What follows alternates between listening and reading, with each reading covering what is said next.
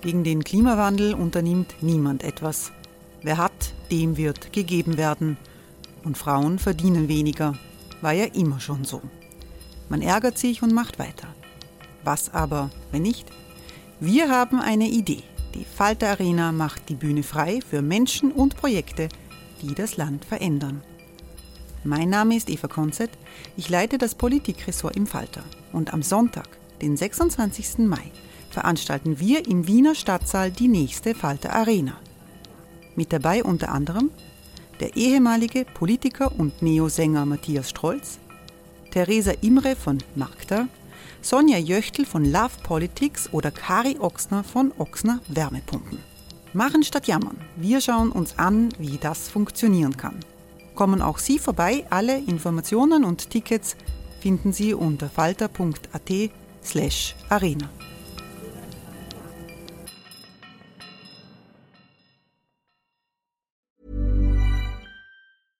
Ryan Reynolds here from Mint Mobile. With the price of just about everything going up during inflation, we thought we'd bring our prices down. So to help us, we brought in a reverse auctioneer, which is apparently a thing. Mint Mobile Unlimited Premium Wireless. How to get thirty, thirty, how to get thirty, how to get twenty, twenty, twenty, how to get twenty, twenty, how to get fifteen, fifteen, fifteen, fifteen, just fifteen bucks a month? Sold! Give it a try at mintmobile.com slash switch. forty-five dollars up front for three months plus taxes and fees. Promo rate for new customers for limited time. Unlimited more than forty gigabytes per month. Slows full terms at mint mobile dot com.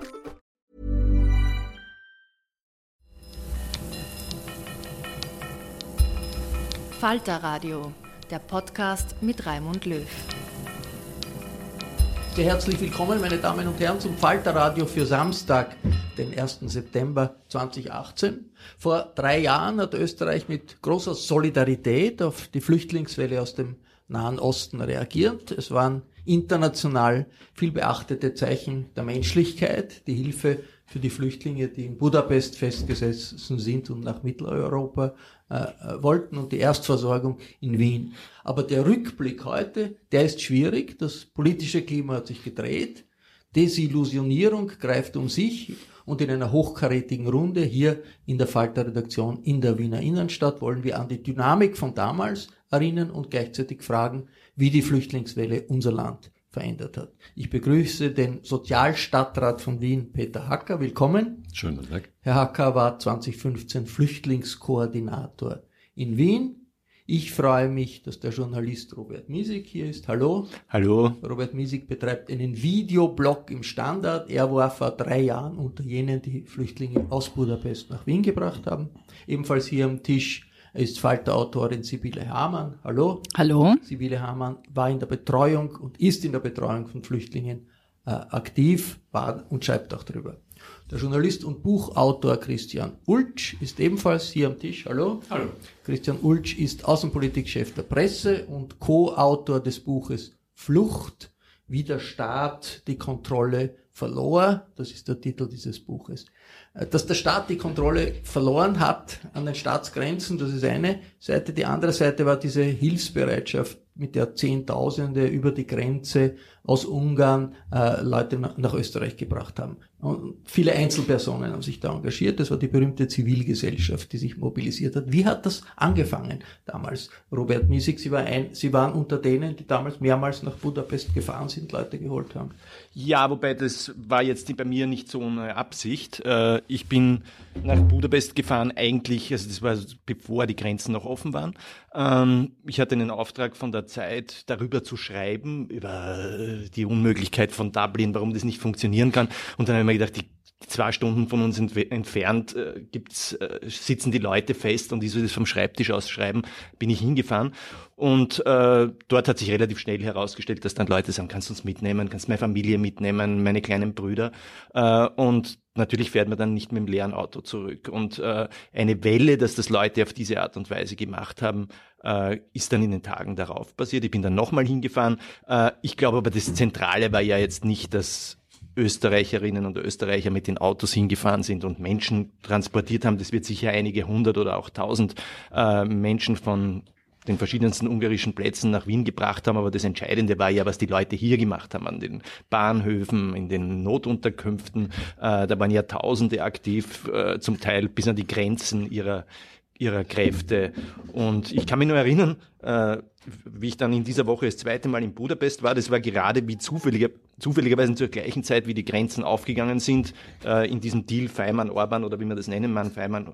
Und dann konnten wir mit dem Auto nicht zurück, weil da waren die, die Flüchtlinge. Und dann äh, sind wir viele, viele Schleichwege, haben uns bis nach zum Westbahnhof gebracht und wie wir dann äh, geschafft und wie wir dann dort waren, habe ich zu einer Freundin gesagt oder sie zu mir, weiß ich nicht mehr genau, das wird noch unser ganzes Leben bestimmen, was da passiert. Und auf irgendeine Art und Weise ist es richtig, aber vielleicht ein bisschen anders, als man sich damals gedacht hat.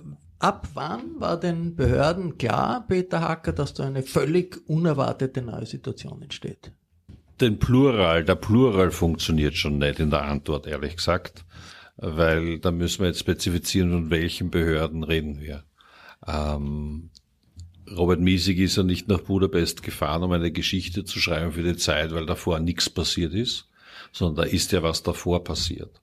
Also, dass es eine große Flüchtlingsbewegung geben wird, hat man spätestens zwanzig vierzehn gewusst, weil man die Situation in den Lagern ja gekannt hat. Also wenn man die Berichte des, der Militärs sich zum Beispiel anschaut oder wenn man Medienberichte aus den Jahren dreizehn, vierzehn anschaut, dann hat man schon gewusst, dass was passieren muss, weil sonst passiert eine Wanderung. Das war einfach völlig klar und da gab es ja auch viele Diskussionen darüber. Die innenpolitische Debatte der Jahre dreizehn, vierzehn war geprägt davon, dass die Innenministerin gesagt hat, sie will mehr Flüchtlingsquartiere haben und wir Länder gesagt haben, wir sind ja einverstanden damit, aber sie muss auch darüber nachdenken, wer das bezahlt, wenn Vorsorge gemacht wird. Das war eine blockierte, innenpolitisch blockierte Situation. War eine innenpolitisch völlig blockierte Situation und wir erinnern uns daran, dass wir im Augenblick ja noch geltendes Recht haben, nämlich das Innenministerium hat das Recht, Bundesländern, in, in Bundesländern Flüchtlingsquartiere zu errichten, wenn ein Komma fünf Prozent der Bevölkerung unterschritten wird, äh, beim Schlüssel Flüchtlinge unterzubringen. Also wir hatten ja, und das ist entstanden, die Debatte in den Jahren zwölf, dreizehn, vierzehn, äh, wir hatten mal das als innenpolitische Geschichte. Ähm, in den Ländern hatten wir die ganze Zeit, glaube ich, ein ziemlich hohes Sensorium, jedenfalls in Wien kann ich es jedenfalls sagen, ein hohes Sensorium, dass da ganz zweifelsohne was passieren wird. Ich erinnere mich an eine Flüchtlingsreferentenkonferenz im Jahr, ich schätze vierzehn muss es gewesen sein, wo wir ganz klar gesagt haben, wir müssen uns darauf vorbereiten, wie ist die Republik vorbereitet. Ähm, und auch die Geschichte, die dann im September zweitausendfünfzehn passiert ist, hat einen Vorlauf, den wir nicht vergessen dürfen. Ähm, wir haben die Flüchtlingsdebatte bis zum Sommer zweitausendfünfzehn in Österreich relativ abstrahiert geführt, in der emotionalen Wahrnehmung, das ist noch ganz schön weit weg.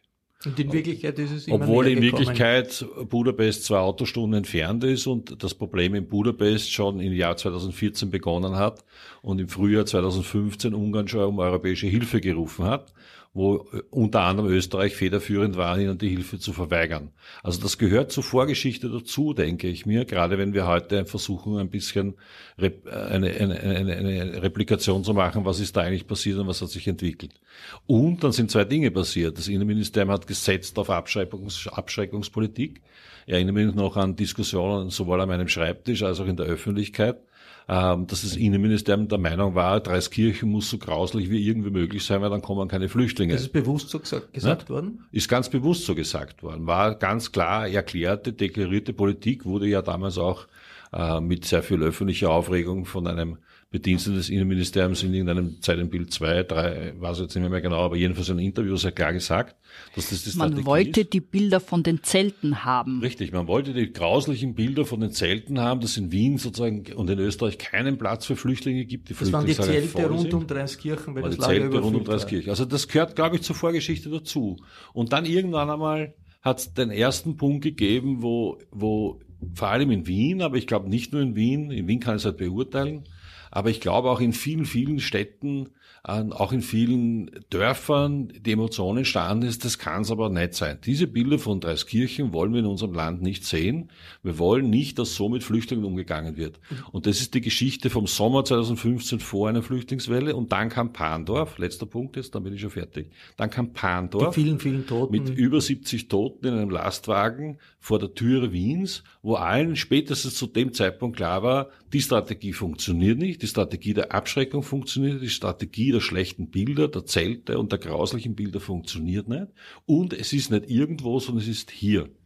Und ich glaube, dass diese diese Reihenfolge von Ereignissen dazugehört, um letztendlich auch zu verstehen, wie ist auch entstanden so ein unfassbares Engagement der Zivilbevölkerung, dann wie diese Flüchtlingswelle wirklich nach Österreich gekommen ist, auf den Bahnhöfen, in den Quartieren, so wie Sie gesagt haben, so, sich so unglaublich letztendlich so zu, zu engagieren. Sibylle Hamann, war das damals das Gefühl, okay, die äh, Zivilgesellschaft, die Einzelpersonen, die sich engagieren hier, füllen eine Lücke, die gelassen wird, wenn der Staat versagt?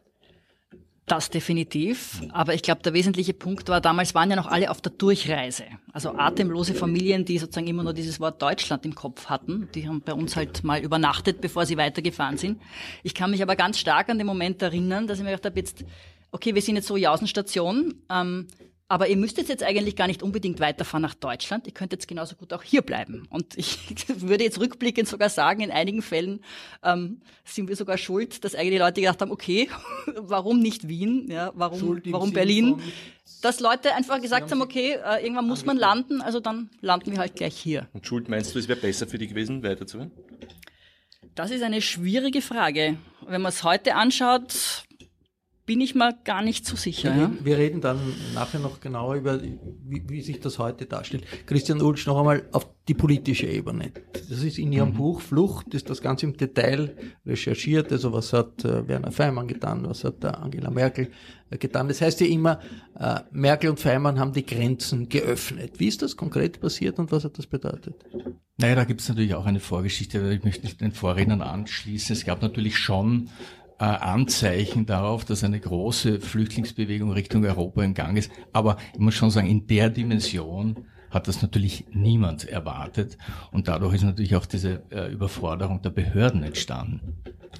In Ungarn äh, begann die, die äh, Situation virulent zu werden. Ich würde sagen, so richtig im, im Frühjahr, Sommer, aber eher schon im Frühjahr zwanzig fünfzehn. Ähm, und was bei Orban dazu kam, er hat dieses Flüchtlingsthema als äh, sein politisches Thema erkannt, schon ein paar Wochen, Monate vorher. Und zwar war das äh, an der Trauerfeier äh, äh, zu, äh, zu Ehren der Opfer äh, des Anschlags von Paris. Und dort hat er am Rand dieser Trauerfeier schon sehr migrationsfeindliche Äußerungen von sich, zu, äh, von sich gegeben. Und es war erkennbar, dass er dieses Thema für sich politisch instrumentalisieren will. Dadurch ist alles, was er zu der Flüchtlingskrise gesagt hat, auch wenn es richtige Analysen waren, einmal abgeschmettert worden. So nach dem Motto, was, was, äh, was äh, Viktor Orban sagt, äh, ist böse und kann nicht stimmen. Meine These ist, dass er als Erster erkannt hat, dass bevor man über Verteilung von Flüchtlingen spricht, dass man sie äh, in irgendeiner Form äh, aufhalten muss, um sie mal verteilen zu können. Und da gab es zwar Ideen innerhalb der Europäischen äh, Union, das waren diese berühmten Hotspots, nur die haben Monate und Wochen lang nicht funktioniert. Wie viel ist natürlich was passiert? Wie viel ist nicht. Äh, ich kann mich auch sehr gut erinnern, äh, der Orban hat ja dann auch mal Flüchtlinge in den Zug gesetzt. Der Zug hat eine Zwischenstation gemacht in, in Wien und ist dann weitergefahren nach München. Was war die Reaktion? Große Aufregung. Faymann hat sich öffentlich damals auch in einem Sommergespräch äh, beklagt darüber, auch Schelte äh, aus Deutschland. Das war natürlich ein Moment, wo sich der Herr Orban gedacht hat, okay, wenn ihr die Flüchtlinge nicht haben wollt, wenn wir, das, wenn wir da keinen Korridor aufbauen, dann mache ich das anders. Und dann ist dieser historische Moment entstanden am Bahnhof von, von Budapest, wo diese Flüchtlinge ihr Schicksal sozusagen in die eigene Hand genommen haben und sich auf den Weg gemacht haben, auf der Autobahn Richtung Wien. Und das war natürlich dramatische Szenen. Es waren von Anfang an Journalisten dabei und Kamerateams. Und das ist natürlich ein Weltthema geworden. Und ich glaube, im, im, im Rückblick, es wurde die Macht der Bilder wurde angeschnitten. Also bei Traiskirchen beispielsweise. Ich glaube, dass diese Macht der Bilder und die Angst der Politiker vor Bildern in dieser Krise eine große Rolle gespielt haben. Merkel äh, und Faymann haben die Grenze vor allem deswegen offen gelassen, muss man sagen, weil es ist ja eigentlich die Grenze zwischen Ungarn und Österreich offen, weil sie Angst hatten äh, vor den Bildern, die entstehen würden, wenn man Flüchtlinge aufhält. Das Gegenprogramm hat dann später Sebastian Kurz gefahren, der gesagt hat, wir brauchen hässliche Bilder, diese hässlichen Bilder hat er sozusagen an der Peripherie Europas geschaffen, nämlich dann in Mazedonien. Sebastian Kurz, in den Tagen hat er nicht auch selbst mit Merkel telefoniert und auf Merkel eingewirkt, damit es hier Nein, nicht zu einer Blockade er, kommt? Ich er habe im Kopf. Mit, er hat nicht mit Merkel telefoniert, aber er war eingebunden. Er hat mit Steinmeier, der damals Außenminister war Deutschlands, über diesen Fall gesprochen. Die waren eigentlich alle auf einer Linie. Und ich weiß, dass er sogar äh, damals auch auf den Westbahnhof gehen wollte. Also an diesem berühmten fünften September. Da hat ihn dann ein, ein Berater zurückgehalten. Er hat gesagt, also das ist nicht gescheit, wenn du das machst, weil das widerspricht deiner Linie in der Migrationsfrage. Aber selbst der Sebastian Kurz hat sich in dieser Zeit nicht diesem Sog entziehen können. Und es war ja auch die Innenministerin Mikl Leitner am Westbahnhof. Also es war damals eine Eine euphorische Stimmung. Der Westbahnhof, der war irgendwie das Symbol für Willkommenskultur, so wie das heute genannt wird und heute sagen, was ich, die Rechtsextremen sagen, das hat diese Probleme geschaffen, diese sogenannte Willkommenskultur. Und es hat ja auch Transparente gegeben, Refugees, Welcome, hat es ja tatsächlich äh, gegeben. War das wirklich entscheidend? Hat das jetzt für die Entwicklung eine, eine, eine entscheidende Rolle gespielt, dieses Gefühl, da gibt es eine Willkommenskultur, oder ist das im Nachhinein hineininterpretiert? Äh, ich möchte genau da anknüpfen an die Frage mit den Bildern, die ich nämlich interessant finde. Äh, das Tückische an Bildern ist, äh, dass sie für einen bestimmten Adressaten gemeint sind, man aber ganz schwer steuern kann, wo die hingehen. Also die hässlichen Bilder von den Zelten und von den, die der Kurz meint, die sind ja dafür gedacht, den Afghanen zu sagen, kommt ja nicht auf die Idee, herzukommen, hier wird sie schlecht behandelt. Die Bilder am Westbahnhof und mit den Willkommenstransparenten oder das Selfie von, das berühmte Selfie von Angela Merkel mit Flüchtlingen, war ja gedacht, als Geste gegenüber den hier lebenden Menschen zu zeigen, schaut, wir sind, wir sind menschlich. Allein so Dinge wie zum Beispiel äh, die Videos, die deutschen Videos äh, der Asylbehörde, die versucht haben, den Leuten zu erklären, wie das Asylverfahren hier abläuft und sehr freundlich gehalten waren, ja, konnten verstanden werden in anderem Zusammenhang als Einladung, kommt zu uns. Das heißt, in dem Moment, wo Bilder mal in der Welt sind, ist es ganz schwer, je nach Empfänger auszusortieren, wer sie kriegen soll und wer sie wie verstehen soll. Ja, wenn ich da kurz anschließen darf. Es hat ähm, zwanzig fünfzehn im Frühsommer, sehr früh eigentlich, der, der damalige deutsche Innenminister gesagt, naja, wir müssen uns darauf einstellen, dass es äh, bis zu achthunderttausend Asylwerber gibt heuer. Also im Nachhinein betrachtet eigentlich eine ziemliche realistische Schätzung. Nur äh, im Zuge der Recherchen ist mir erklärt worden, dass die deutschen Behörden da wirklich verzweifelt sind, weil diese Botschaft so angekommen ist in Afghanistan. Äh, wir nehmen achthunderttausend Afghanen. Genauso dieser, dieser Tweet, der abgesetzt wurde von einem Mitarbeiter des Deutschen Bundesamts für Migration äh, und Flüchtlingsfragen, nämlich äh, dass, dass Syrer sozusagen automatisch mal anerkannt werden als als Flüchtlinge, ist natürlich um die Welt gegangen. Ab dem Moment sind dann sind dann äh, sind da keine Personen mehr kontrolliert worden an der Grenze, wenn es einfach zu viele waren. Also diese diese diese Kommunikation ist ja völlig entglitten, muss man sagen. Peter Hacker, hätte es jetzt an eine Möglichkeit gegeben, grundsätzlich anders zu agieren? Also jetzt Anfang September, mit all dem, was man vielleicht unterschätzt hat, wo man sich, wo man innenpolitisch blockiert hat. Aber jetzt, es ist ja dieses Bild in den Köpfen, da ist, weil die Frau Merkel gesagt hat, wir schaffen das, seien plötzlich die, die Grenzen aufgegangen und das ist diese äh, Welle von, von Flüchtlingen hat es gegeben. Hätte es damals eine Möglichkeit gegeben, anders zu handeln? Was sagt der Praktiker? Erstens mal, es gibt immer Möglichkeiten, anders zu handeln. Ähm, Nur in dieser Situation war nicht mehr viel Spielraum, wenn wir jetzt nur den September sehen.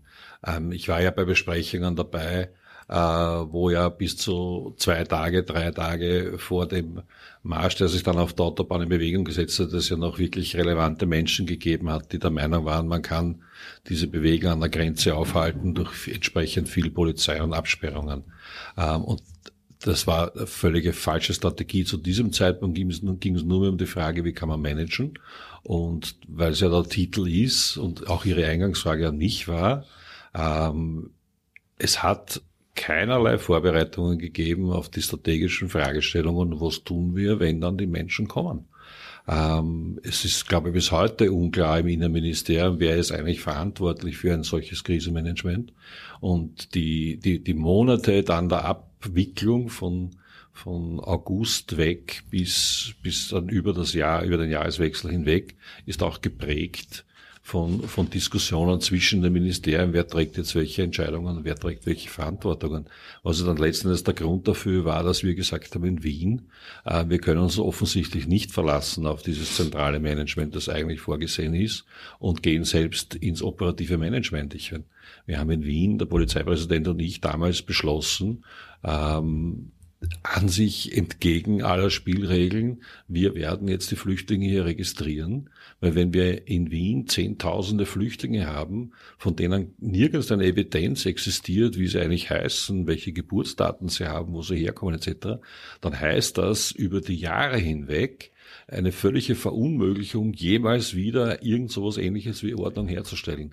Also ich glaube, dass das sozusagen eine Antwort ist auf die Frage, hätte man, zwei, hätte man im Herbst zweitausendfünfzehn, im Herbst zweitausendfünfzehn hätte man gar nichts mehr ändern können, man hat nur mehr sagen können, wie schaffen wir Orden. Aber was ich interessant finde, und das habe ich mir zuerst schon gedacht bei Ihrer Fragestellung, es ist schon wirklich spannend und ich habe keine, keine wirkliche gescheite Antwort drauf, ähm, aber es, ich finde es faszinierend, wie im Lauf der Zeit neue Geschichten entstehen. Die Willkommenskultur ist nicht zweitausendfünfzehn entstanden. Ähm, Im Jahr zweitausendvierzehn, da hat Deutschland überhaupt noch nichts signalisiert, irgendwoher irgendwelche Flüchtlinge zu nehmen, haben wir schon dramatische Bilder gehabt von einem Bürgerkrieg in Syrien und wir hatten schon dramatische Bilder von der Situation in Flüchtlingslagern, wo sich die Europäische Union, alle miteinander, unser Land auch, dramatisch nobel zurückgehalten hat, sich in irgendeiner Form irgendwas zu überlegen, was man tun kann, damit dort Millionen Flüchtlinge ordentlich untergebracht werden. Wir hatten übrigens auch Bilder von Toten im Mittelmeer, ja. Da sind ja Schiffe untergegangen, ja. mit, tausend Le- mit bis zu tausend Leuten ja. an, äh, an Bord, zumindest innerhalb einer Woche. Und diese Bilder haben auch vieles zum, zum Kippen gebracht, und also ich, buchstäblich. Ich erinnere mich, es muss im Frühjahr vierzehn gewesen sein, wo unsere Innenministerin gesagt hat, wir retten jetzt syrische Christen. Und damals ein riesiges... Außenminister Spindelegger. Wer das gemacht? Ich glaube, die Mikl-Leitner das mhm. hat. Aber jedenfalls aber war eine Aktion der Bundesregierung. Ich ja. weiß nicht, ja, es war eine Aktion der österreichischen Bundesregierung zu sagen, wir retten syrische Christen. Also wenn wir schon an, über Botschaften reden, die in diese Flüchtlingscommunity rund um Syrien gegangen ist, dann gehört die Geschichte mit dazu. Und das Spannende ist, dass damals es ja ein Riesenbashing gegeben hat gegenüber den Deutschen von Österreich aus, von unserer Regierung aus, die gesagt hat, es ist ein Skandal, dass nur wir syrische Christen retten und die Deutschen es nicht tun. Ja, aber Sie und glauben ja wohl nicht, dass deswegen dass sich viele syrische Flüchtlinge auf den Weg gemacht haben, weil der Herr Spindelegger gesagt hat, er nimmt achtzig Flüchtlinge. Nein, wir haben ja, eintausendfünfhundert. Moment, es waren naja. eintausendfünfhundert. Ja, wir haben eine Riesenaktion gemacht mit U N H C R, wo dann U N H C R in den Flüchtlingslagern Flüchtlinge ausgesucht hat, die nach Österreich gerettet werden können. Das, das haben wir nicht vergessen. Und der Begriff der Willkommenskultur, bei allem Respekt, der Begriff der Willkommenskultur ist im Jahr, glaube ich, dreizehn oder vierzehn entstanden, wo ein junger Mann mit sehr großem Engagement gemeint hat, wenn Flüchtlinge in unserem Land so rasch wie möglich integriert werden sollen, dann brauchen wir eine Willkommenskultur. Und dieser engagierte junge Mann war damals Außenminister und Integrationsminister. Also in der, in der Geschichtenerzählung, wo kommt der Begriff der Willkommenskultur her, ist es, finde ich, einfach faszinierend und spannend zu sehen, wann ist der Begriff entstanden. Er ist entstanden im Rahmen einer P R-Kampagne, eine andere Form von Integrationspolitik zu machen, und zwar im Jahr zweitausenddreizehn, vierzehn. Erfunden hat er den Begriff natürlich auch nicht. Sebastian Kurz hat relativ wenige äh, erfunden. Jetzt auch diesen, das Motto der, der österreichischen E U-Präsidentschaft, äh, Europa, das schützt ist, von Macron, Willkommenskultur, der Begriff stammt natürlich aus Deutschland. Aber er hat ihn sozusagen hat ihn aufgenommen hat und ihn hat, übernommen, hat also zuständig war für Zeit. Integration. Aber, und, aber ja. die Frage ist doch, die Aussage von ihm war damals, wir brauchen in unserem Land eine neue Willkommenskultur. Wie die ja, aber, ja. Flüchtlinge auf der anderen Seite, die geflüchtet sind, nicht die, die hier äh, auf die Flüchtlinge gewartet haben, die Situation erlebt haben, das war auch eine Frage, die wir gestellt haben. Und Anna Goldenberg hat den aus Damaskus geflohenen Ihab Khalifa gefragt nach seiner Erfahrung. Ich bin nach Österreich gekommen, weil ich äh, in Syrien nicht mehr bleiben konnte. Ja, ich, ich musste zur, zur Armee gehen und das geht überhaupt nicht, weißt du. Und ja, dann äh, bin ich mit meiner Familie äh, in die Türkei äh, geflogen und bin ich dort circa ein Jahr und vier Monate geblieben.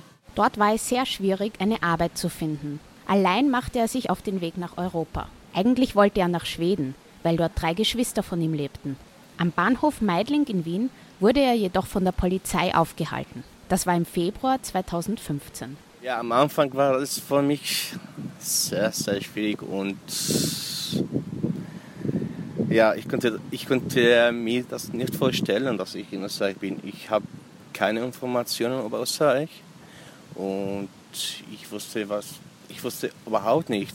Aber zum Glück äh, wurde, äh, bin ich von Traiskirchen nach äh, Salzburg übersiedelt und dort habe ich nur vierzig Tage, meinen Positiv zu bekommen. Das ist, äh, ja, war sehr, sehr schön. Und dann mh, bin ich nach Wien ja, gefahren und habe ich hier einen Freund und er hat, mich, ja, er hat mir auch sehr geholfen, äh, eine Wohnung, ein Bett zu finden. Ja. Und dann äh, habe ich für meine Familie wegen äh, Familienzusammenführung ja, beantragt. Und das auch zum Glück hat nur vier Monate gebraucht. Nun wollte er schnell Deutsch lernen und eine Arbeit finden. Ich wollte nicht Geld von Mindestsicherung und vom Sozialamt bekommen, was, weil ich äh, schön es finde. Oder? Ja. Ich habe schon ja, zu Hause viel gelernt. Ja, du weißt, ich mit drei Kindern war auch so, so schwer. Aber ja, ich habe zwei, drei Stunden jeden, jeden Tag ja, geübt. Über eine Bekannte fand er eine Praktikumsstelle als Buchhalter. Vor einigen Monaten wurde daraus eine Vollzeitstelle. Ich frage Ihab Khalifa, ob er in Österreich Rassismus erlebt hat. Allgemein waren alle mit mir sehr, sehr nett. Ja? Und ich weiß nicht, ob ich Glück gehabt oder was es ist. Oder wenn die Leute und wenn Österreicher äh, finden, dass es auch schön, wenn Ausländer Deutsch mit ihnen sprechen und die, wie, vielleicht vertrauen sie uns oder ja. Und was denkt er eigentlich über unsere Regierung? Es wird immer schwieriger für uns hier in Österreich, besonders mit der, mit der neuen Regierung, ja, ja. Wegen Arbeit und Mindestsicherung und die Integrationsgesetze. Eigentlich wollte Ihab Khalifa ja gar nicht nach Österreich. Aber jetzt bin ich echt, echt äh, so glücklich und zufrieden. Ja, ich war schon in Schweden, in Deutschland, in Dänemark und Österreich ist für mich am besten. Natürlich wollte ich nach Syrien zurückkehren, aber jetzt kann ich nicht. Und wenn unsere Regierung bleibt, kann ich überhaupt nichts. Derzeit bin ich in Österreich, aber was hat Zukunft für mich, weiß ich nicht. Das war Ihab Khalifa, ein Buchhalter aus Damaskus, ehemaliger Buchhalter aus Damaskus, der vor drei Jahren äh, vor dem Krieg nach Österreich geflohen ist. Sibylle Hamann, äh, im Falter dieser Woche gibt es einen Bericht von Ihnen über die Hürden und die Ever catch yourself eating the same flavorless dinner three days in a row? Dreaming of something better? Well, HelloFresh is your guilt-free dream come true, baby. It's me, Keke Palmer. Let's wake up those taste buds with hot, juicy pecan-crusted chicken or garlic butter shrimp scampi. Mm. Hello Fresh. Stop dreaming of all the delicious possibilities and dig in at hello fresh dot com. Let's get this dinner party started.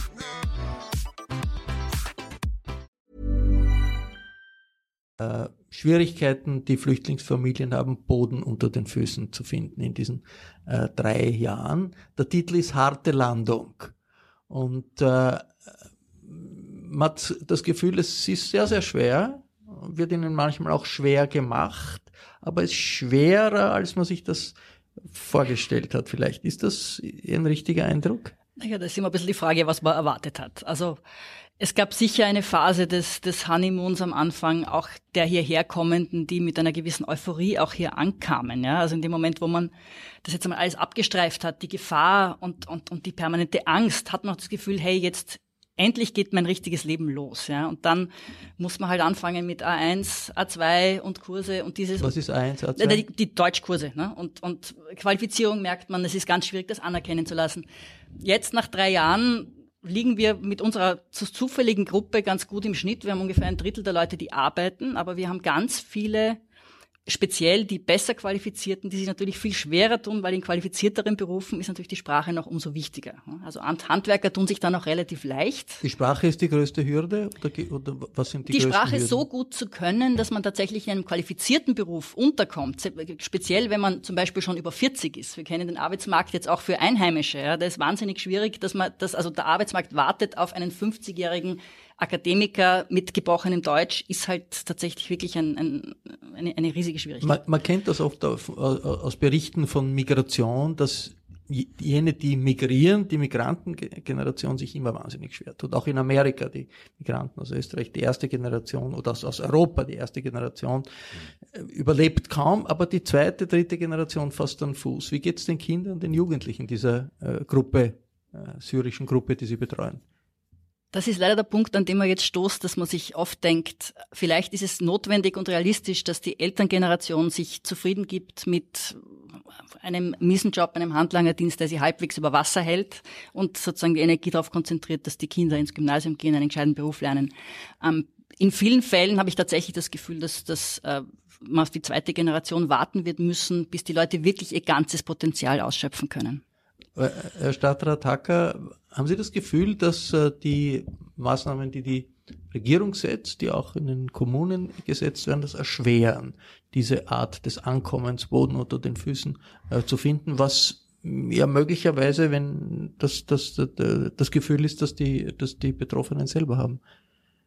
Oder ist das normal? Muss das sein? Also diese, diese Art von, von, äh, Ja, Sprachprüfung, äh, Registrierung, also all die bürokratischen Schwierigkeiten und, und, und die Hürden auch äh, im, am Arbeits-, im Arbeitsmarkt oder in anderen Bereichen. Es sind sozusagen zwei Fragen in einer, die Sie mir eigentlich stellen, und ich möchte es ein bisschen auseinanderhalten splittern. Also ich bin einfach total überzeugt davon, dass das Erlernen der Sprache in dem Land, in dem man leben, arbeiten will, ist das A und O, wurscht in welche Richtung wir jetzt Flucht, Migration, Einwandern, Auswandern betrachten. Das galt für ungarische Flüchtlinge in den fünfziger Jahren und das gilt für burgenländische Auswanderer in Chicago, und wo wir ja auch diese gleichen Phänomene letzten Endes uns anhören können, wenn wir mit unseren Auslandsösterreichern sprechen, dass das Erlernen der Sprache und das Verständnis für Kulturmechanismen aber grundsätzlich das A und O für erfolgreich, sich in einem neuen Land, in einer neuen Gesellschaft, in einem neuen Leben niederlassen zu können. Ähm, die zweite Frage ist, ist die Bürokratie insgesamt in Österreich kundenorientiert oder, oder, oder, oder, oder schnell, oder ist sie kompliziert? Da stimmt sicher, dass sie zweifelsohne in manchen Bereichen besser werden kann. Da brauche ich mal überhaupt nicht diskutieren, aber das gilt ja dann nicht nur für Zuwanderer oder für Flüchtlinge, das gilt für Österreicher.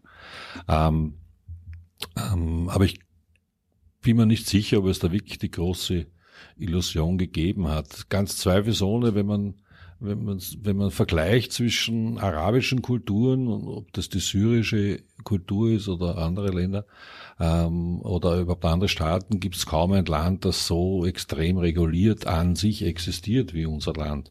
Also da gibt es ja zahllose Beispiele dafür. Das können sich Griechen auch gar nicht vorstellen, wie eine Bauordnung funktioniert in unserem Land. Wird aber nicht dazu führen, dass wir die Bauordnung jetzt auf griechische Verhältnisse in irgendeiner Form adaptieren, sondern das sind halt einfach unterschiedliche Mechanismen, und ich kann mir das gut vorstellen, dass man sich schwer tut, österreichische Bauordnung zu verstehen, wenn man aus einem anderen Land kommt. Das ist es aber gibt, nicht nur eine Frage haben, der Wir haben ein Melderecht, das gibt es in ganz wenigen Ländern der Welt, gibt es überhaupt so ein Meldegesetz wie unser Gesetz, um ein anderes Beispiel zu nehmen.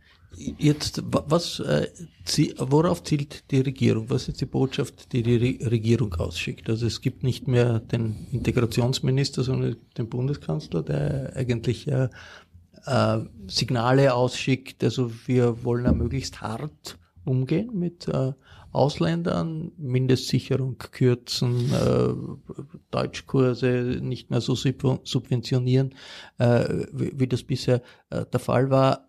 Was, was ist die Logik in der Situation, wo es relativ viele äh, Flüchtlinge gibt in Österreich. Und die Politik jetzt ist wieder die gleiche Logik, Politik. Die Fortsetzung der Bilderpolitik. Also ist Nein, ich finde ein bisschen, ein, es ist, ein bisschen, es ist natürlich ein bisschen gräuber heutzutage. Ich meine, und ich glaube, man kann es auch nicht auf die Politik alleine reduzieren. Es ist ja ein Ping-Pong zwischen Politik und einem bestimmten, sagen wir mal, öffentlich, einer öffentlichen, sozusagen Medien, die Hassindustrie sind. Und da produziert man natürlich eine, ein, auch ein, ein, ein permanentes, den Ton legen auf angebliche Probleme, die es gibt, aber die es natürlich in dieser Größenordnung nicht gibt. Und das, was gut funktioniert, wird überhaupt nicht geredet. Und das heißt, es entsteht eine völlige Fake-Realität, die die Leute, äh, und das Ergebnis sieht man dann, äh, die schlimmste Form von Ergebnissen dieser Form sieht man jetzt in Chemnitz logischerweise, aber in richtig, sozusagen gewissermaßen, dass der Boden ist bereitet von einer Art von Diskurs, wie er von dieser Regierung hier gefüsch, äh, sozusagen geschürt wird. Und da soll man jetzt nicht drüber, so, so sozusagen so elegant drüber hinwegreden. Da Boden ist meiner Ansicht nach nicht nur, wird nicht nur durch Diskurse bereitet, sondern einfach durch Fakten. Und Faktum ist, dass in, in Österreich zwanzig fünfzehn, ich glaube, neunzigtausend Menschen einen Antrag auf Asyl äh, gestellt haben. Faktum ist, dass in diesen Monaten zwischen September zwanzig fünfzehn bis März äh, zwanzig sechzehn achthunderttausend Menschen durch Österreich gezogen sind und viele Bürger den Eindruck äh, gewonnen haben, das ist einfach zu viel. Wie sind und, Sie zu dem Eindruck gekommen? Vorher haben, naja, viele, vorher haben viele Bürger den Eindruck gehabt, das ist eigentlich toll, dass, dass wir eigentlich mal eine Aufgabe in der Welt haben. Das haben genauso viele Leute. Äh, Na, ich das ist ja auch ein bisschen, genau, ein, genau wie man zu solchen Eindrücken glaub, kommt, schon, hängt man, davon ab, Bürger, wie kommuniziert wird öffentlich. Nein, wir leben ja nicht in, man, glaub, nicht in einem luftleeren Raum. Ne? Zumuten kann, dass sie sich selbst ein, ein Bild machen. Und viele Menschen haben sich einfach aus eigener Anschauung dieses Bild gemacht. Ich glaube, dass die Stimmung auch relativ rasch gekippt ist, weil relativ rasch der Eindruck entstanden ist, dass das Ganze nicht mehr äh, unter Kontrolle ist äh, und, und dass das politische Auswirkungen hat. Nicht nur in Österreich. Nächste Woche wird in Schweden gewählt. Schweden hat am schnellsten, ist am schnellsten draufgekommen, dass es überfordert war. Die hatten hundertsechzigtausend Asylanträge. Die waren die ersten, die sozusagen die Grenzen äh, geschlossen haben. Wenn man will, kann man auch sagen, dass die sozialdemokratische Regierung in Schweden diesen Domino-Effekt äh, ausgelöst hat, der sich dann fortgesetzt hat. Bis man nächste Woche Wahlen in Schweden. Die Schwedendemokraten, eine rechtsextreme Partei, liegt bei zwanzig Prozent. In, in Schlagdistanz der Sozialdemokraten. Aber da ist eben die Frage, aber Sie, ist kein Sie, rein Sie vertreten jetzt die These, Sie vertreten ja, jetzt die These, die Schwedendemokraten gewinnen deswegen, weil Ausländer gekommen sind. Ich würde die These entgegenstellen, die Schwedendemokraten gewinnen möglicherweise auch deswegen, wegen der Art und Weise, wie über diese Migrationswelle geredet wird. Also dass sozusagen äh, politische und, und mediale Kommunikation keine ein, keinen Einfluss auf das Denken und Fühlen und auf die hm. politische Psychologie einer das Gesellschaft hat, würde ich relativ absurd da ich nicht in Abrede, aber was Sie in Abrede gestellt haben, ist, dass das Ganze sozusagen einen, einen faktischen Boden hat, diese Diskussion. Doch ja, darf ich, ich möchte es gern auf eine, darf ich es auf eine ganz konkrete Ebene herunterbrechen. Ähm, wir haben tatsächlich eine Regierung, die jetzt seit geraumer Zeit versucht, die Botschaft massiv zu verbreiten. Ähm, Muslime wollen und können sich nicht integrieren und äh, der Islam generell ist ein Problem. Und auch dazu sagt, wir haben ja diese leidige Kopftuchdebatte, die ich schon gar nicht mehr hören kann. Ähm, es ist okay, ähm, Frauen mit Kopftuch mit Misstrauen zu begegnen. Das ist das eine. Die ideologische Ebene, die Stimmung macht. Die Syrerinnen, die ich kenne, die spüren das jeden Tag, wenn sie in der Straßenbahn sitzen und die spüren das natürlich auch, wenn sie sich um Jobs bewerben und die fragen dann ganz irgendwie wirklich überrascht, wie meine Freundin, warum bitte ist das ein Problem, dass ich ein Kopftuch trage? Ich suche einen Job, warum finde ich, warum sagt man mir beim A M S, Unternehmen werden dich nicht wollen, weil du ein Kopftuch trägst, dann kapiert die das einfach nicht. Ja? Und da ergibt schon die Stimmung im Land völlig unnotwendigerweise eine Barriere für die Integration und auch für die sinnvolle ökonomische Betätigung von Menschen, weil es gibt jetzt tatsächlich wirklich keinen objektiven Grund, warum das Kopftuch meiner Freundin Fatima sie bei der Buchhaltung oder bei ihrer Arbeit als, als Softwareentwicklerin stören sollte. Es ist doch die, ist das ein merkwürdiger Widerspruch. In der Real, die Realität ist doch so, dass Österreich hat das relativ gut gehandelt und steht gut da. Die Wirtschaftsdaten sind, sind, die sind wunderbar und, und das, es gibt natürlich Probleme, die, die, die, die, die es immer gibt, aber sogar die Kriminalität geht zurück. Also rein von den, von den Daten hat das Österreich ganz gut geschafft, hat das auch Deutschland ganz gut geschafft, oder? Meiner Ansicht nach kam die Flüchtlingskrise in Österreich Uh, on the top auf einer auf, uh, von Schwierigkeiten, die es offensichtlich auch gibt, uh, was Integration anlangt, beispielsweise uh, in der Stadt. Das sind auch Beobachtungen, die jeder, der in dieser Stadt uh, lebt, machen kann. Mittlerweile ist es, ist es Common Sense, uh, dass man, dass beide Seiten mehr machen müssen, dass es, dass Integration funktioniert. Aber es ist ja offensichtlich, dass diese Probleme gab in Wien. Und das finden halt dann viele Eltern beispielsweise problematisch, wenn es einen äh, sehr hohen Anteil gibt von äh, Kindern mit türkischen Wurzeln in Volksschulen, äh, Schulen in Wien. Das ist einfach, das kann man relativ schwer wegdiskutieren. Ich sagen, ihr seid alle intolerant, aber es wird als Problem wahrgenommen in der Stadt. Naja, das ist aber das Spannende an der ganzen Diskussion, weil da reden wir dann nicht über Flüchtlinge, nicht? Weil wir Nein. haben natürlich keinen einzigen türkischen Flüchtling, also es ist keinen einzigen, will ich vielleicht nicht sagen, aber das, das Thema Integration von, von türkischer Community hat erstens eine ganz andere Dimension, da redet man nicht über, über ein paar Tausend oder ein paar Zehntausend und, und hat einen ganz anderen Grund, eine ganz andere Ursache und ja, das stimmt, da ist über viele Jahrzehnte, nämlich eigentlich mein ganzes Leben lang, werde ich von Zuwanderern von Türken eigentlich begleitet in dieser Stadt. Einer meiner besten Freunde schon der Volksschule war damals ein Türke, also hat ganz viel Integrationsmaßnahmen nicht stattgefunden in unserem Land, das wären tatsächlich weil wir natürlich jetzt auch in der Illusion immer gelebt haben, die Türken kommen, arbeiten brav an unseren Baustellen, bauen uns unsere Häuser und Autobahnen und dann schleichen sie sie wieder. Wir sind kein ja? Einwanderungsland, und, hat man uns immer nein, erklärt. Haben wir uns immer erklärt, was natürlich nicht stimmt. Wenn man sich die Historie der Zweiten Republik anschaut, dann sieht man, dass wir im Schnitt alle zehn, zwölf Jahre eine große Flüchtlingswelle haben und diese großen Flüchtlingswellen ab den fünfziger Jahren ähm, letztendlich alle eine wesentlich größere Dimension gehabt haben, als die Flüchtlingswelle, über die wir heute reden, nämlich die von zweitausendfünfzehn. Also während Jugoslawienkrieg kam, kamen dreimal so viele Menschen aus dieser Kriegsregion nach Österreich, als wir jetzt diskutieren über zweitausendfünfzehn, ähm, in einer Zeit, wo es uns definitiv wirtschaftlich in der Geschichte der Zweiten Republik am besten geht. Und daher sind ja die objektiven Daten. Die objektiven Daten zeigen ja auch, dass wir dieses, diese Flüchtlingswelle, ich fange mit dem Begriff schon nichts an in Wirklichkeit, aber sagen wir das Ereignis zweitausendfünfzehn, ja ziemlich gut verdaut haben. Die Kriminalität geht nicht ein bisschen zurück, sondern sie geht dramatisch zurück. Wir sind am, am Tiefpunkt der Kriminalstatistik für die Bundeshauptstadt der letzten Jahrzehnte. Was also alle Formen von, von, von Verdächtigungen, dass dieses Problem etwas mit einer gesteigerten Kriminalität zu tun haben kann, einfach mit den Fakten gegen die Propaganda spricht. Wir haben das große Problem, dass die Verfahren so langsam sind. Es ist völlig unakzeptabel und es ist völlig unverständlich, warum der Durchschnitt der Verfahren sechzehn, über sechzehn Monate dauert. Es wird aber ständig kolportiert eine andere Zahl. Es wird aber nicht dazu gesagt, dass das nur die Zahl der Verfahren ist, die abgeschlossen werden. Die Zahl der Verfahren, die liegen bleiben, die erfahren wir dann nur, wenn wir etwas genauer hinschauen. Wenn man jetzt die Interviews sich anschaut und anhört mit den Jugendlichen, denen man da jetzt äh, diese, diese Genehmigung, äh, eine Lehre abzuschließen, wenn man die Interviews genauer hört, dann erzählt ja jeder, ich bin schon seit drei, vier Jahren im Asylverfahren. Die haben also daher erstens mal nur, nur zum Teil etwas mit zweitausendfünfzehn zu tun und da muss man offen und ehrlich sagen, das ist einfach inakzeptabel. Wir betreuen Flüchtlinge, die sind zehn Jahre und länger im, im Asylverfahren. Da kann ich nur sagen, das ist einfach vollkommen inakzeptabel. Deswegen sage ich auch. Die Schwierigkeiten dann zu arbeiten oder die, die kommen natürlich von, in der Folge. Ich meine, so, das sehe ich ja. genauso. Wenn, und wenn ich meine, deswegen sage ich ja auch, ich, Entschuldigung, das ist ein Satz zu sagen.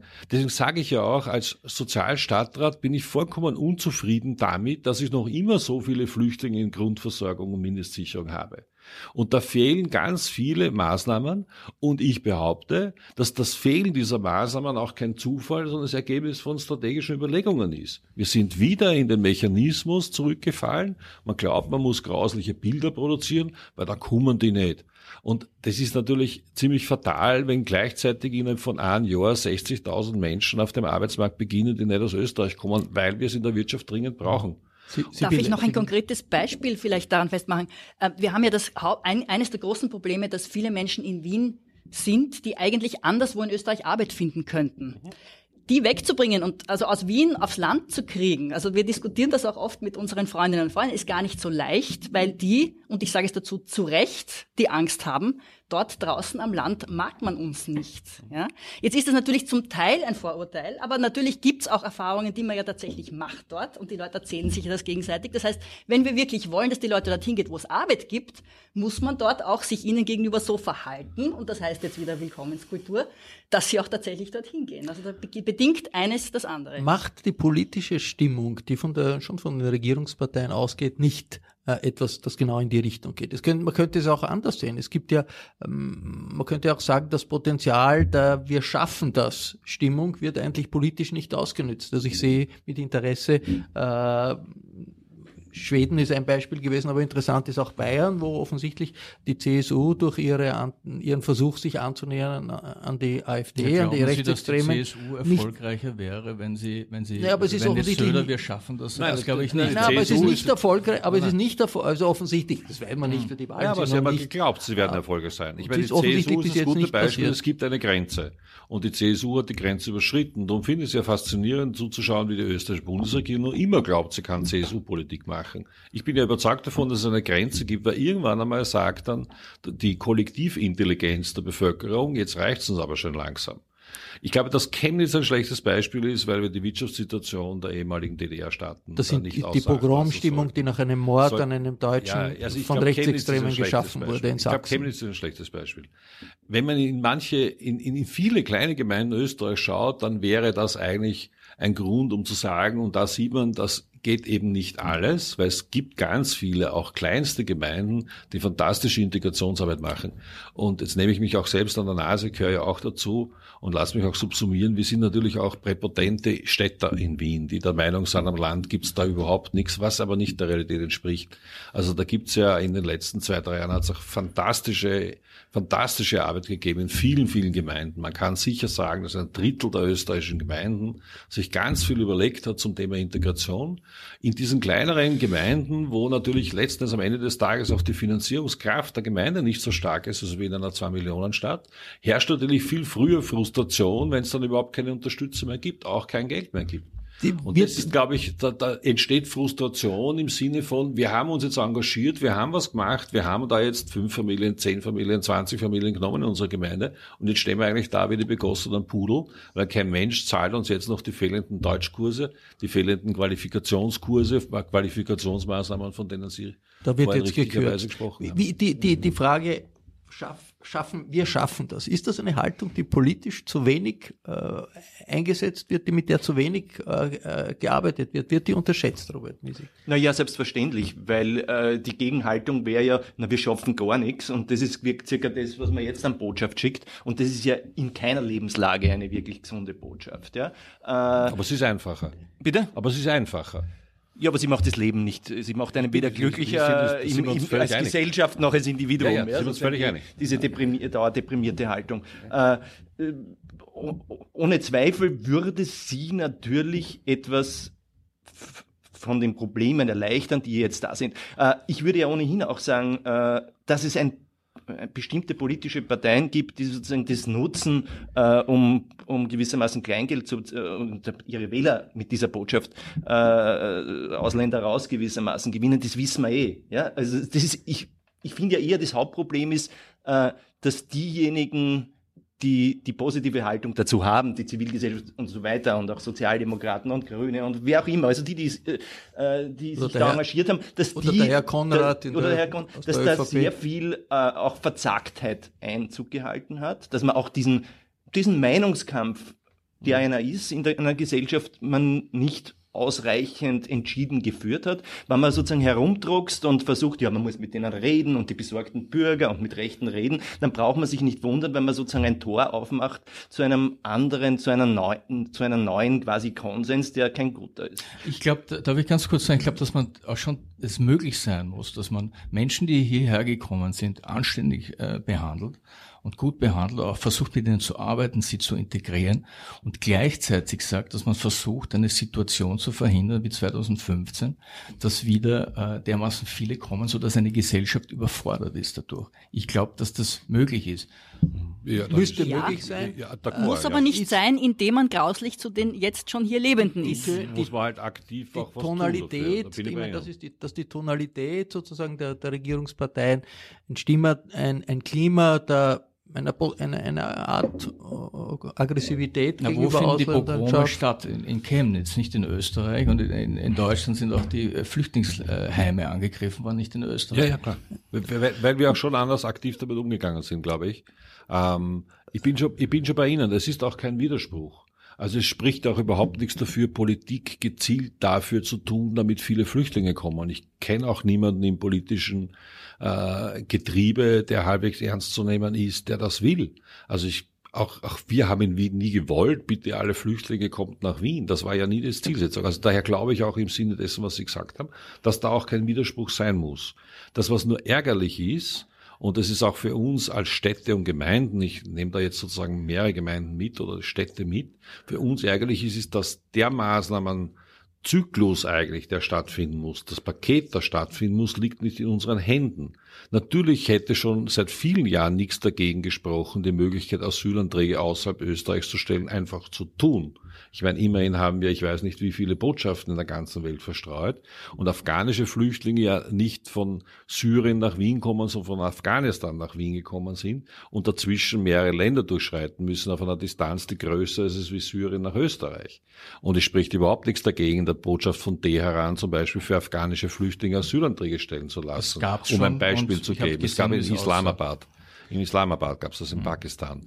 Ja, wenn man es nicht will, dann funktioniert es natürlich nicht. Das ist eine Frage dann der Organisation. Zweiter Punkt. Es, hätte, es gibt unendliche Wortspenden und Wortmeldungen in all den letzten zehn Jahren über Zentren an der Grenze Europas, vor der Grenze, nach der Grenze, aber es gibt kein einziges.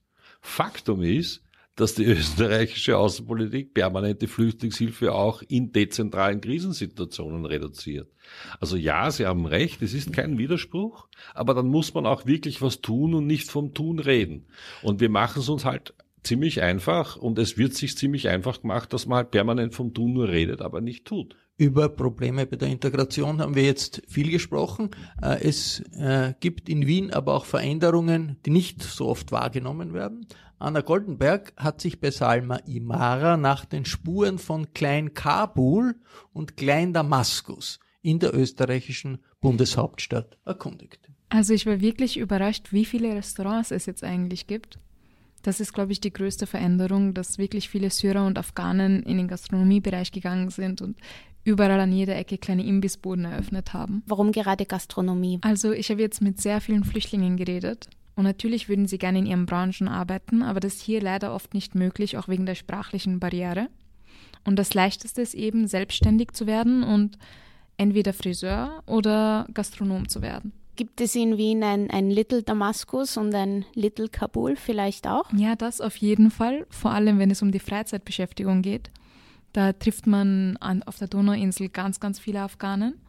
Die bezeichnen das auch schon als ihr kleines Little Kabul. Und das kleine Damaskus findet man vor allem in Ottakring. Ich habe gelesen in dem Artikel, Afghanen spielen auf der Donauinsel Cricket. Ja, genau. Das ist ein Nationalsport in Afghanistan? Genau, in Afghanistan ist das eben ein Nationalsport und viele haben es gleich wieder hier aufgenommen und sich auch so untereinander kennengelernt. Ja, die Recherche, wie kann man sich das vorstellen? Was war da dein Anhaltspunkt? Wie hast du diese ganzen Orte gefunden? Also zuerst mal habe ich eine ganz normale Internetrecherche gemacht, wo gibt es syrische Imbissstände, Friseure. Dann habe ich mich auch umgehört, habe mit Afghanen gesprochen, habe es auch über Social Media versucht und wurde da dann auch fündig. Also Social Media, haben die da ihre eigenen Facebook-Gruppen? Genau, sie haben zum Beispiel auf Facebook eine syrische Gruppe, in der sie sich austauschen und sich gegenseitig Ratschläge geben. Da kriegt man dann zum Beispiel Tipps, wo es den besten Schneider gibt oder den besten syrischen Friseur. Oder einfach, wo man lecker Shawarma essen kann, wie zu Hause. Da muss man jetzt wahrscheinlich dazu zu sagen für den Zuhörer, du sprichst Arabisch, oder? Ja, genau, das hat mir auch sehr geholfen in meinen Interviews, weil oft waren die Flüchtlinge erst seit kurzem hier und konnten noch nicht so gut Deutsch. Und da haben wir uns dann meistens auf Arabisch unterhalten. Und bei deiner Recherche hast du jetzt einen, einen Lieblingsort oder ein Lieblingsrestaurant, einen Geheimtipp, den du den Zuhörern empfehlen kannst? Ja, also seit meinem Interview war ich jetzt schon dreimal im Lazisa. Das Essen dort ist wirklich unglaublich, auch preislich unschlagbar eigentlich. Das ist ein syrisches Restaurant? Genau, das ist ein kleiner syrischer Imbissstand, also eine Imbissbude eigentlich. Die ist wo? Das ist äh, in Ottakring in der Haberlgasse. Und das war Salma Imara. Anna Goldenberg hat mit ihr gesprochen. Sie hat einen Artikel im Falter über Little Kabul und Little Damaskus in Wien geschrieben und Little Italy, das hat es einmal in New York gegeben, das gibt es zurzeit nur mehr in Reiseführern. Da könnte es ja durchaus sein, dass äh, Wien ein bisschen Konkurrenz macht. Das war das Falterradio für Samstag, den ersten neunten zweitausendachtzehn. Ich bedanke mich bei Peter Hacker, bei Sibylle Hamann, bei Christian Ultsch und bei Robert Misik und ich verabschiede mich bei den Zuhörern, die uns auf U K W gehört haben, im Freirad Tirol und auf Radio Agora in Kärnten. Im Falter finden Sie regelmäßig Berichte aus der Zivilgesellschaft. Wenn Sie noch kein Abonnement des Falter haben, dann empfehle ich ein Probeabo, das sogar gratis ist, genauso wie dieser Podcast, im Internet auf w w w punkt falter punkt a t slash abo. Dort können Sie ein solches Probeabo bestellen. Anna Goldenberg hat den Aufnahmecomputer unter Kontrolle. Die Signation kommt von Ursula Winterauer. Wir machen jetzt bald seit bald einem Jahr Falterradio. Im vergangenen Monat haben wir das erste Mal die Latte von hunderttausend Downloads überschritten. Wir sind nicht ganz unzufrieden. Ich verabschiede mich bis zur nächsten Folge. Sie hörten das Falterradio, den Podcast mit Raimund Löw.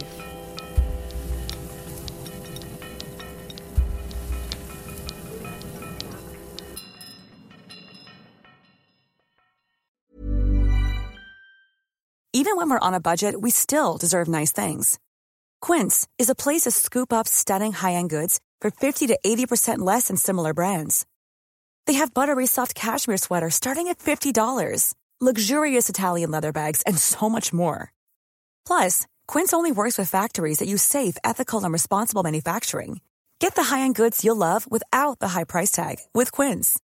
Go to quince dot com slash style for free shipping and three sixty-five day returns. Imagine the softest sheets you've ever felt. Now imagine them getting even softer over time. That's what you'll feel with Boll and Branch's organic cotton sheets. In a recent customer survey, ninety-six percent replied that Boll and Branch sheets get softer with every wash. Start getting your best night's sleep in these sheets that get softer and softer for years to come. Try their sheets with a thirty night guarantee. Plus, get fifteen percent off your first order at boll and branch dot com. Code BUTTERY. Exclusions apply. See site for details.